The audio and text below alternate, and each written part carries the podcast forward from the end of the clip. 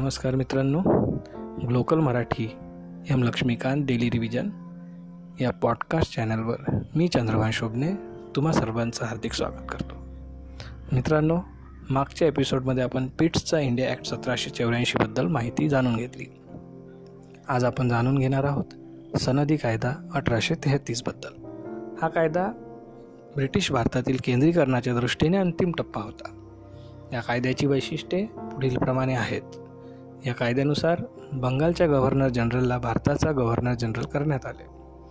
Lord William Bentinck हा भारताचा पहिला गव्हर्नर जनरल बनला.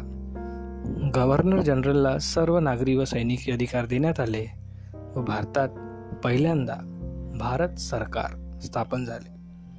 या कायद्यानुसार मुंबई व मद्रासच्या गव्हर्नरचे कायदे करण्याचे अधिकार काढून घेण्यात आले.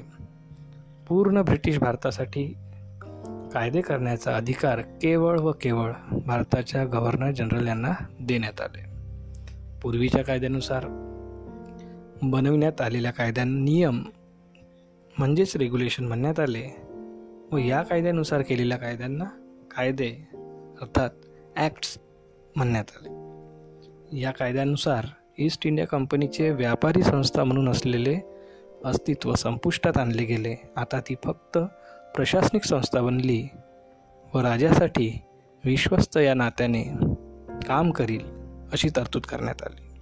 सनेदे कायदा अठराशे तेहतीसने नागरी सेवकांच्या निवडीसाठी मुक्त स्पर्धात्मक पद्धती आणण्याचा प्रयत्न केला.